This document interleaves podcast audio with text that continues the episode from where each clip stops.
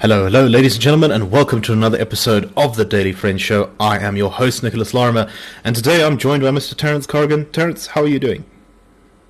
I'm okay, Nicholas. Uh, we are in the midst of load shedding, so I'm in an uh, undisclosed and peculiar location. Yes, me too. Um, in fact, uh, my inverter died while we were preparing for the show, and I luckily had my fiance's inverter because she is at the office today, so uh, there was a show today, only due to that good fortune. Um, we're also hoping to be joined later today by Sarah Gon. Um, she's been held up uh, briefly, so hopefully she'll be able to join us in time. Um, but let us get on with the show of today. And I think the most interesting story we should start with today. I mean, actually, we've got three interesting stories. But the first most interesting story is some of the polling about Zuma's new political party, the Umkhonto Sizwe Party, of which Zuma still claims, I think, not to actually be a member of, even though he's campaigning for it um, in a very bizarre fashion. But anyway, so uh, I have been pretty skeptical of how well the MK Party would actually do. I was expecting them to get sort of no more than somewhere between 3 and 5% nationally when the election comes. Um, and to do quite well in KZN, but not really anywhere else. Well, some of the first polling asking voters what they think of the MK party has come out. And uh, to my surprise, certainly, there's definitely, they seem to be doing better than expected. Now, um, before I read out the numbers, it's worth reminding everyone that, uh, firstly, polls are a snapshot in time, uh, looking at the actual moment uh, that we're in at the moment, so they don't mean that this is going to definitely be the results in the election. Um, and also, there are difficulties, I think, in sampling and and and doing. Uh, uh, ensuring you get good polling results. Most of the polls we've seen recently have had margins of errors of like 4% or 5% even, um, which means that the results could be 5% more or less in either direction, which is quite a lot, obviously, and that makes quite a big difference to the final result. But anyway, um, so this poll, which was reported on by City Press, they didn't say who did the poll. They didn't say um, uh, ex- uh, many of the details about it. Um, however, they found that the ANC would get 39% of the vote, the DA 25, the EFF 8, and the MK party 9%. This is naturally. So that's about twice as good as I expected them to do. Um, and then at the same time, our former uh, uh, uh, boss, uh, Frans Cronje, at the Social Research Foundation, put out a poll of KwaZulu Natal. And this one found that the ANC is set to take a heavy beating in the province, um, with their uh, with their vote share going down to 25 percent, down from 54 percent. The IFP going up to 24 percent. The DA going up to um, 15 percent uh, the EFF going down to 5%, and the uh, MK party getting about a quarter of the vote in KZN, just behind the ANC. Um, possibly even pipping the ANC with the top spot. So, uh, Frans, uh, sorry, not Frans, Terence, my question to you. Um, do you buy this poll? Do you think the MK party on election day is probably going to get something like this amount? Uh, or do you think that this is probably a high watermark? Or do you think the polls might be a bit off here for some reason? I, I don't know. What's your analysis of this? You know, I'm I'm reluctant to uh, uh, to discount or to accept uh, polling results. This does uh, seem to be uh, higher than than than what than what I would have expected. But I think that one can also construct a narrative in which it makes sense. And I'll, I'll, I'll give you I'll give you this.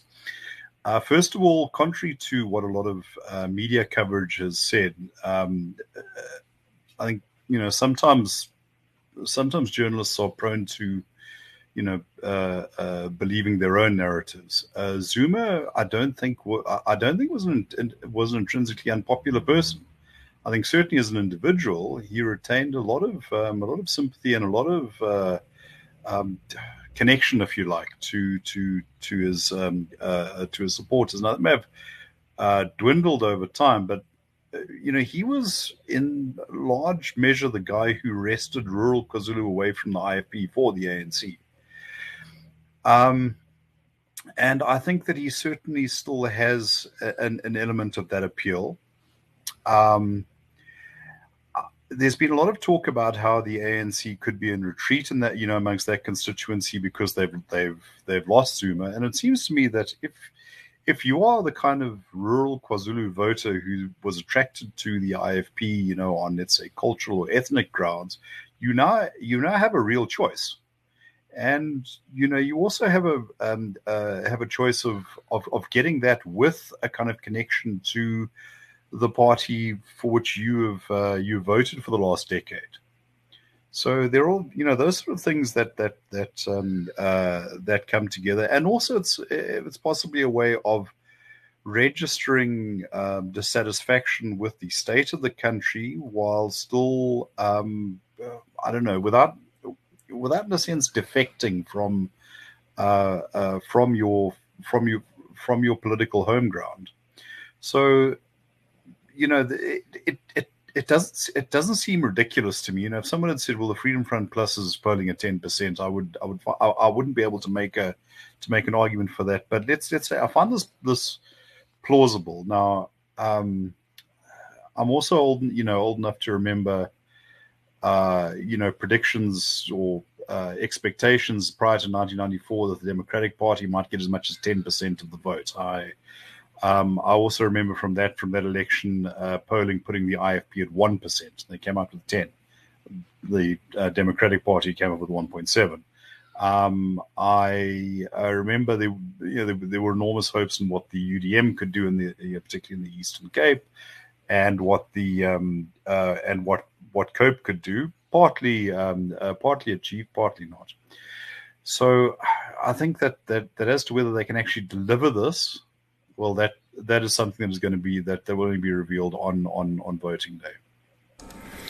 No, exactly. Um, and of course, all of this depends on, as as you said before, you know, which side is able to get their voters out to the polls. Uh, you know, you might find that a particular party, let's say the MK party, for example, I don't know if this is actually the case, might have less or more mo- motivated voters than some of the other parties. And so there are a lot of people who might vote for them who don't actually end up voting. Um, this is quite an interesting result, though, because you you sort of talk about the you know the the idea might be here that the the uh, uh, the party of the the MK party might steal the lunch of the IFP, for example. That voters were leaving the ANC, going back to the IFP, and now that MK's popped up, they've uh, sort of stolen their thunder. But that's not entirely the story this seems to show. This poll seems to show. It seems to show that the IFP is also um, set to grow significantly, right, from 16% to um, 24%, which is obviously quite a quite a jump. Um, and it really does look like it's the ANC who is uh, the main party losing here, but not just the ANC, the EFF as well. And that's quite an mm. interesting aspect of this because Malema and Zuma have been quite close in the last couple of years. Um, they've mended their once broken relationship. And it really seems like, uh, also, if you look at that national poll, the EFF, which has tended to poll somewhere between you know 18 and 10 percent in most of the other election polls. When you include MK, suddenly its support drops down to eight percent. Um, so, do you think that uh, Zuma and uh, Malema's uh, recent sort of warming of relations might end if they suddenly see themselves as competitors for the same voters? Yeah, look, I think I think that relationship was always transactional, um, and I think you know you can go back to when uh, uh, to when they were firm allies in the in the anti-Mbeki camp. Um, in fact, I, rem- I seem to recall Malema actually once saying at a rally that Zuma is going to find that our votes are not cheap; they're very expensive. Um, and this was when he was head of the uh, uh, head of the ANC Youth League, and Zuma is going to have to give us this and give us that. Um, well, you know, he was he was uh, they, they, were, they were they were happy to turn on each other when it, when it was convenient. Um, I think that you know, one thing that is in a sense quite admirable about um, about Malema is that uh, he is um, uh, he has a sort of laser focused uh, focus on his on on his own and his party's interests. You know that's why um, if, if you recall when they when when um, uh, they went with a DA rather than um, uh, than the ANC and Ekurhuleni, he um, he was quite chummy with the uh, with the head of the ANC in that area, and he put out a tweet saying, you know, something to the effect of uh, no, no no hard feelings and nothing personal, my brother. Now, this is politics. Um, and yeah, you know, I, I, I don't think there's any sense of loyalty. No, no, absolutely not.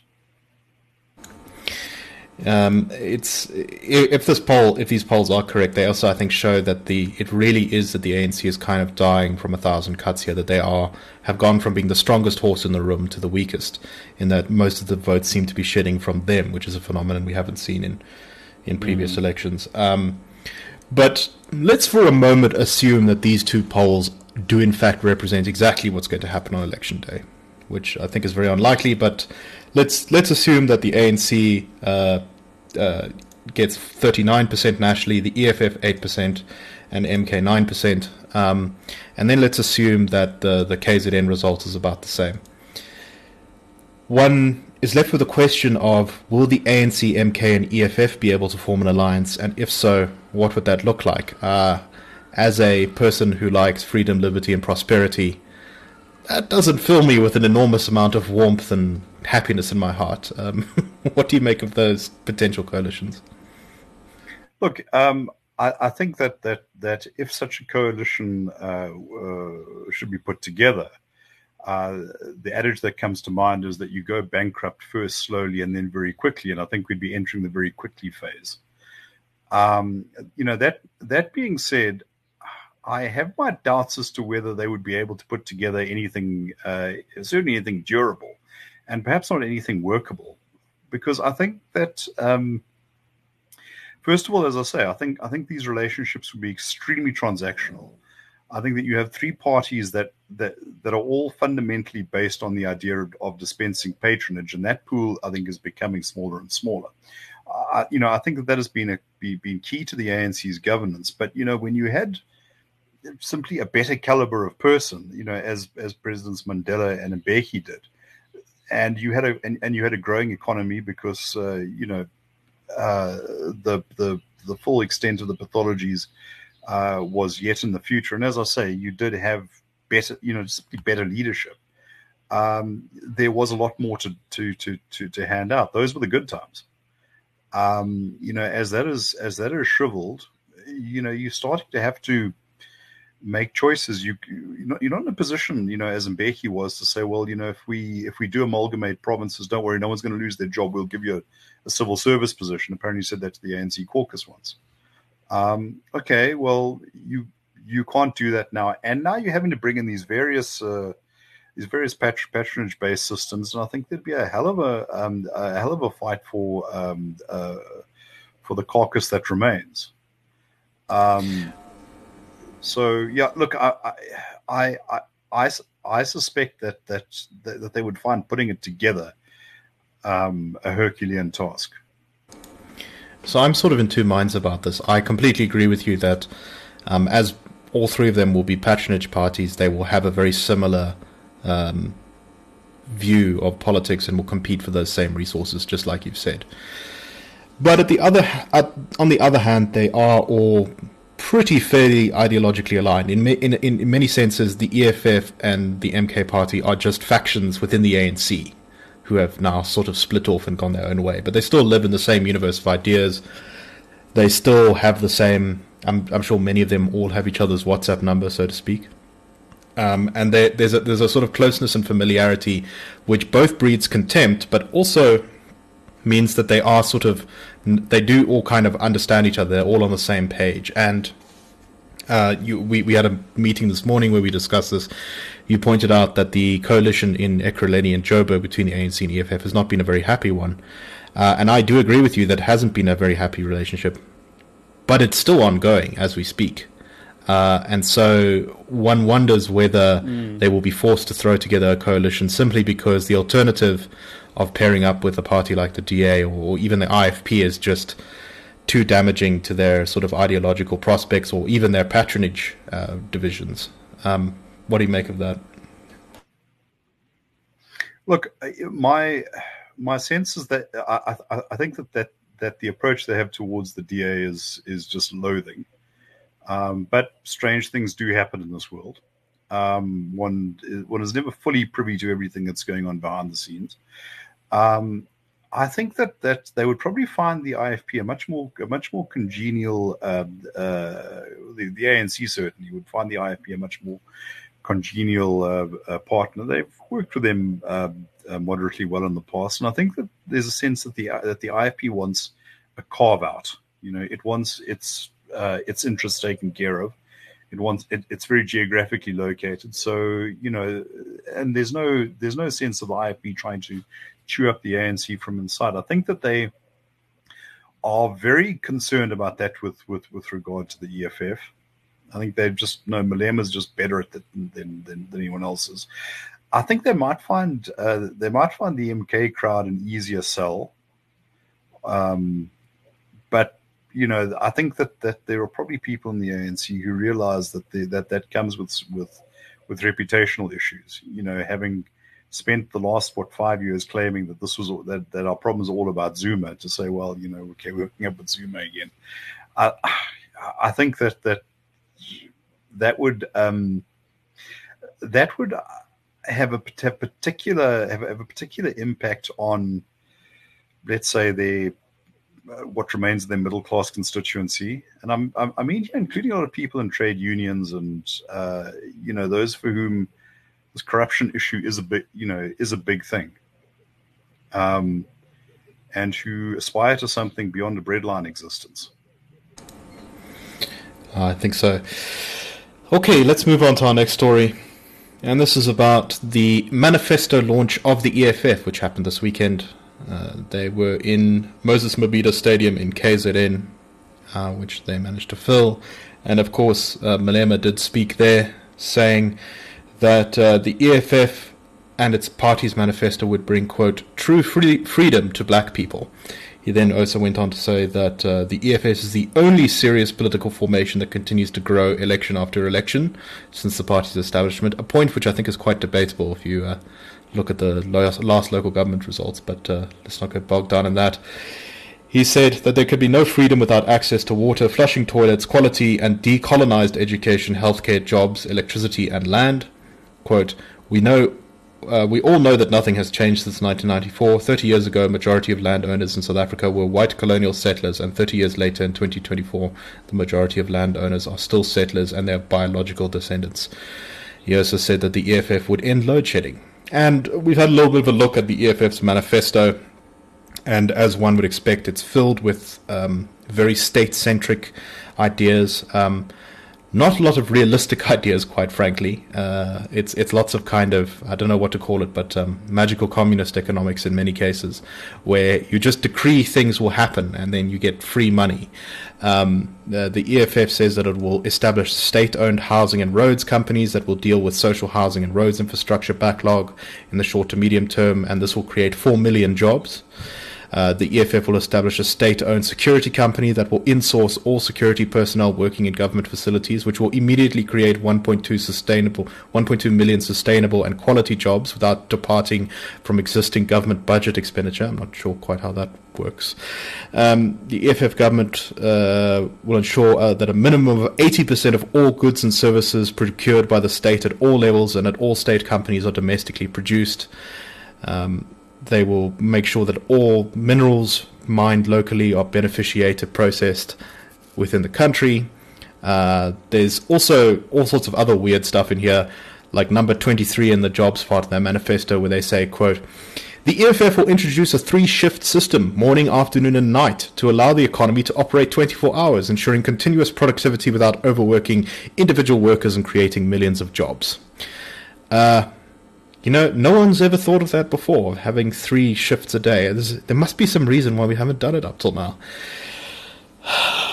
Terence, um, what do you make of this manifesto? Uh, it, it is interesting to note that I think uh, it, it, does start with the land part, and that's all expropriation without compensation. And uh, of course, it's worth pointing out that the EFF will change the number of black landowners in the country to zero um, because the state will have custodianship of all land and no one will actually own any land. Um, but uh, what do you make of their manifesto and uh, its potential? I mean, this is very detailed, uh, much more so than many other parties have put out. Uh, look, you know, you put you um, uh, you give you give people a um, a solid abstract, solid abstract ideological grounding. You know, that's that's deliberately contradictory and this is uh, uh, this is what you get when you design your uh, your, your future society. Um, you, the, the, the point you make about about three shifts. Well, actually, that does happen in some industries. The point is though that there's no point in working three shifts unless you're producing three shifts worth of goods or services that you that you can um, uh, that that you can sell. So there has to be some demand for it.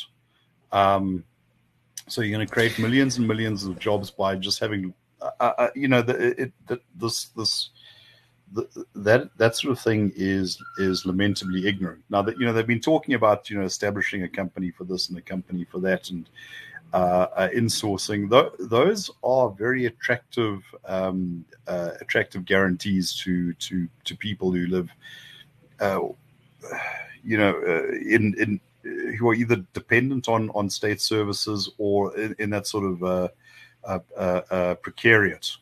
Um, but you know, there's sort of a reason why you um, why these things have been outsourced because at some at at some level that's either more cost effective or it's politically expedient because somebody is getting a um, uh, you know is getting is, is, is taking a disproportionate cut. You know, I've I'm not married to to to the idea of the private sector performing function X Y Z. You know, as I said, I, I lived in Taiwan. I traveled every day on the on on, on the Taipei Underground, and I you know quite happy to to to to accept what my taxes there were uh, were paying for, but that was efficient you cannot simply will these things into um, uh, will these things into existence. Now, you know, another thing they've got there is that they're going to, you know, have special economic zones, and they'll be giving massive tax breaks to companies that employ two thousand or more people. You have any idea that's the sort of white monopoly capital on steroids that produce that employs two thousand more uh, two thousand or more people. Um, a, a small a small medium enterprise is something under five hundred 500 is at the very top of what constitutes a medium enterprise. Uh, you know, this is, in a sense, it's um, uh, it's it's it's its manifesto is is is a wonderful monopoly um, uh, uh, uh monopoly uh, program. Yes, now everyone will get their own unicorn, and there'll be rainbows and sunshine and love for everyone. they've got a minimum wage of six thousand rand for all full-time workers. But when they say that's the minimum minimum wage, they really mean it in various sectors that wage would be much higher. They say that the minimum wage for mine workers should be 15,800 Rand. Um, for petrol attendants should be 8,200 Rand. Uh, for the full-time waiters and waitresses should be uh, 5,700 Rand per month and guaranteed tips. And in a country with such high uh, unemployment, this would be disastrous. Uh, yes, and guaranteed tips. I don't know how one guarantees a tip.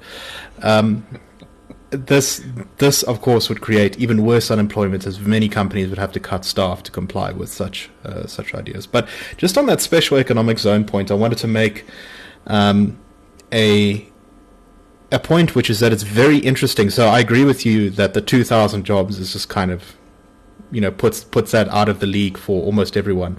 But the basic idea of having certain areas of the country that have uh, where you desperately want economic development and job growth. Um, to uh, the EFF actually says that companies won't pay company tax in those special economic zones if they fulfill the criteria. Now, that to me does actually seem like a fundamentally good idea. And what's interesting is that it's an idea that I think uh, was copied from China originally by the DA.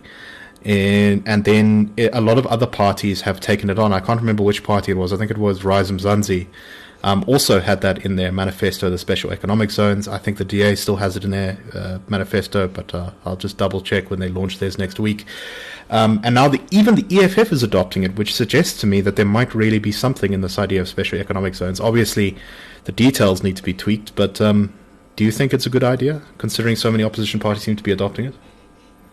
Yeah, no. Look, I think I, I think that that's a that that's no brainer, but it's got to be uh, it's got to be something that actually makes uh, makes it makes investment attractive. Yes, China, Mauritius, Kenya. There, there's there's numbers of them all all over the world.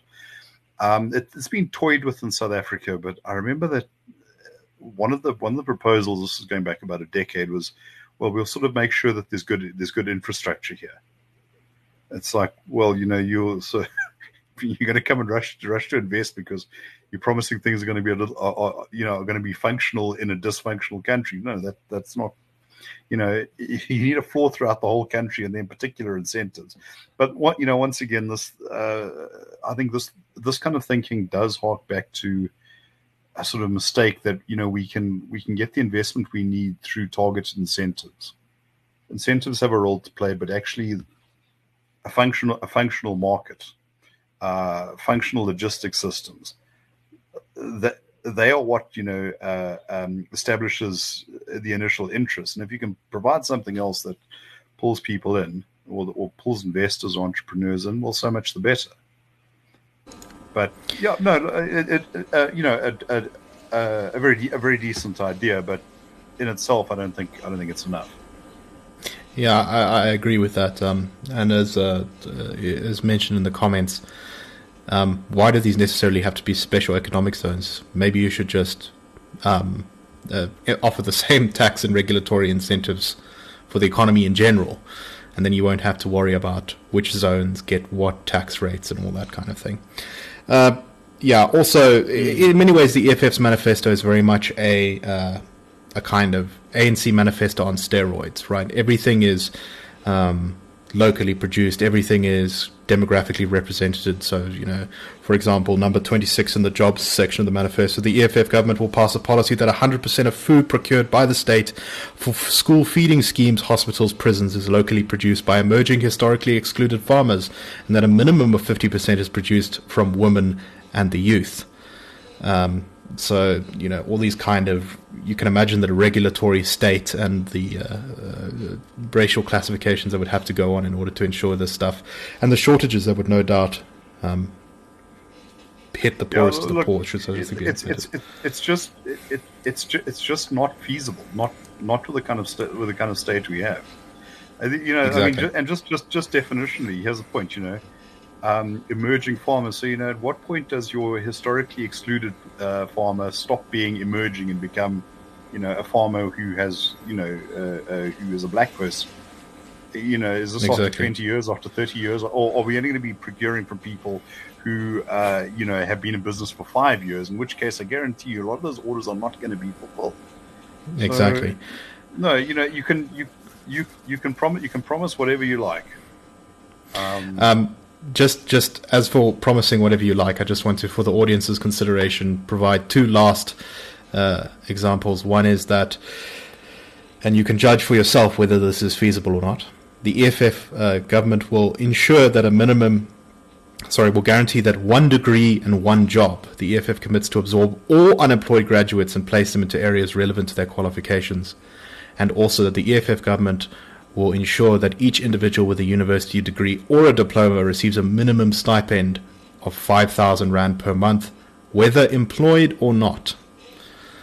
So, yeah, I leave that to the audience to decide whether that's feasible. But anyway, um, let's move on very briefly to our last story for today, and that is the DA says that it has won in court its cadre deployment records case um, the minutes of the cadre deployment committee meetings uh, that were chaired by Ramaphosa, um, but when he was vice president uh, of the ANC and the country, have gone missing or were not released um, for a time, and so the DA demanded that these be made public knowledge because they are affected public. Uh, the, the DA suspects that they uh, affected who was appointed to what positions in places such as Eskom and um, the story is is uh, still breaking, so we're finding out more details about it. But they say that the court has ordered that those records be given to the public. Um, Terence, what do you make of the story? My understanding is that the Constitutional Court said that the ANC's attempt to appeal this has no prospect of succeeding. This is a matter of public uh, public importance. They must turn over all these records, which includes minutes, CVs, WhatsApp messages, emails, it's basically the whole um, uh, the whole string of things. So this, I think, could prove to be extremely embarrassing for President Ramaphosa because remember, this was the height of the state capture period where he was in charge of the deployment committee. Now, the Zondo Commission made it very clear that uh, in a constitutional state, this uh, this whole thing was counter constitutional and illegal. uh, something which the president uh, has uh, has argued against. It seems the courts are leaning towards the Zondo position, which I think is is kind of a no brainer. The interesting thing was though was that um, at the Zondo Commission for, uh, or around the Zondo Commission, President Ramaphosa had denied that these records existed. He said that no, there was a regrettable lapse of minute keeping, and oops. During the court case, they never they never made that denial. So in court, they seem to have accepted that these things do in fact exist, which means someone needs to go and sit in, uh, sit in the naughty chair for telling big fat porkies. Um, I think might be a certain President Cyril Ramaphosa who, who gets to do that, which is an interesting uh, uh, you know case in itself. But they have apparently five working days to turn these things over. Now, Sure I don't know. It would take me longer than five days to get all the WhatsApp messages from 2014 that I have on my phone, but uh, I don't well, know. Maybe they'll manage. 13 actually, but yeah, no. Look, it's it's it's, uh, but you know, potentially this could this could be uh, this could be what one might refer to as a Mursa scandal. yes, exactly. Okay, um, that is all the time we have for today. I hope that you found this show interesting. Uh, and we shall be back tomorrow with the Daily Friend wrap. Cheers, everyone, and have a wonderful day.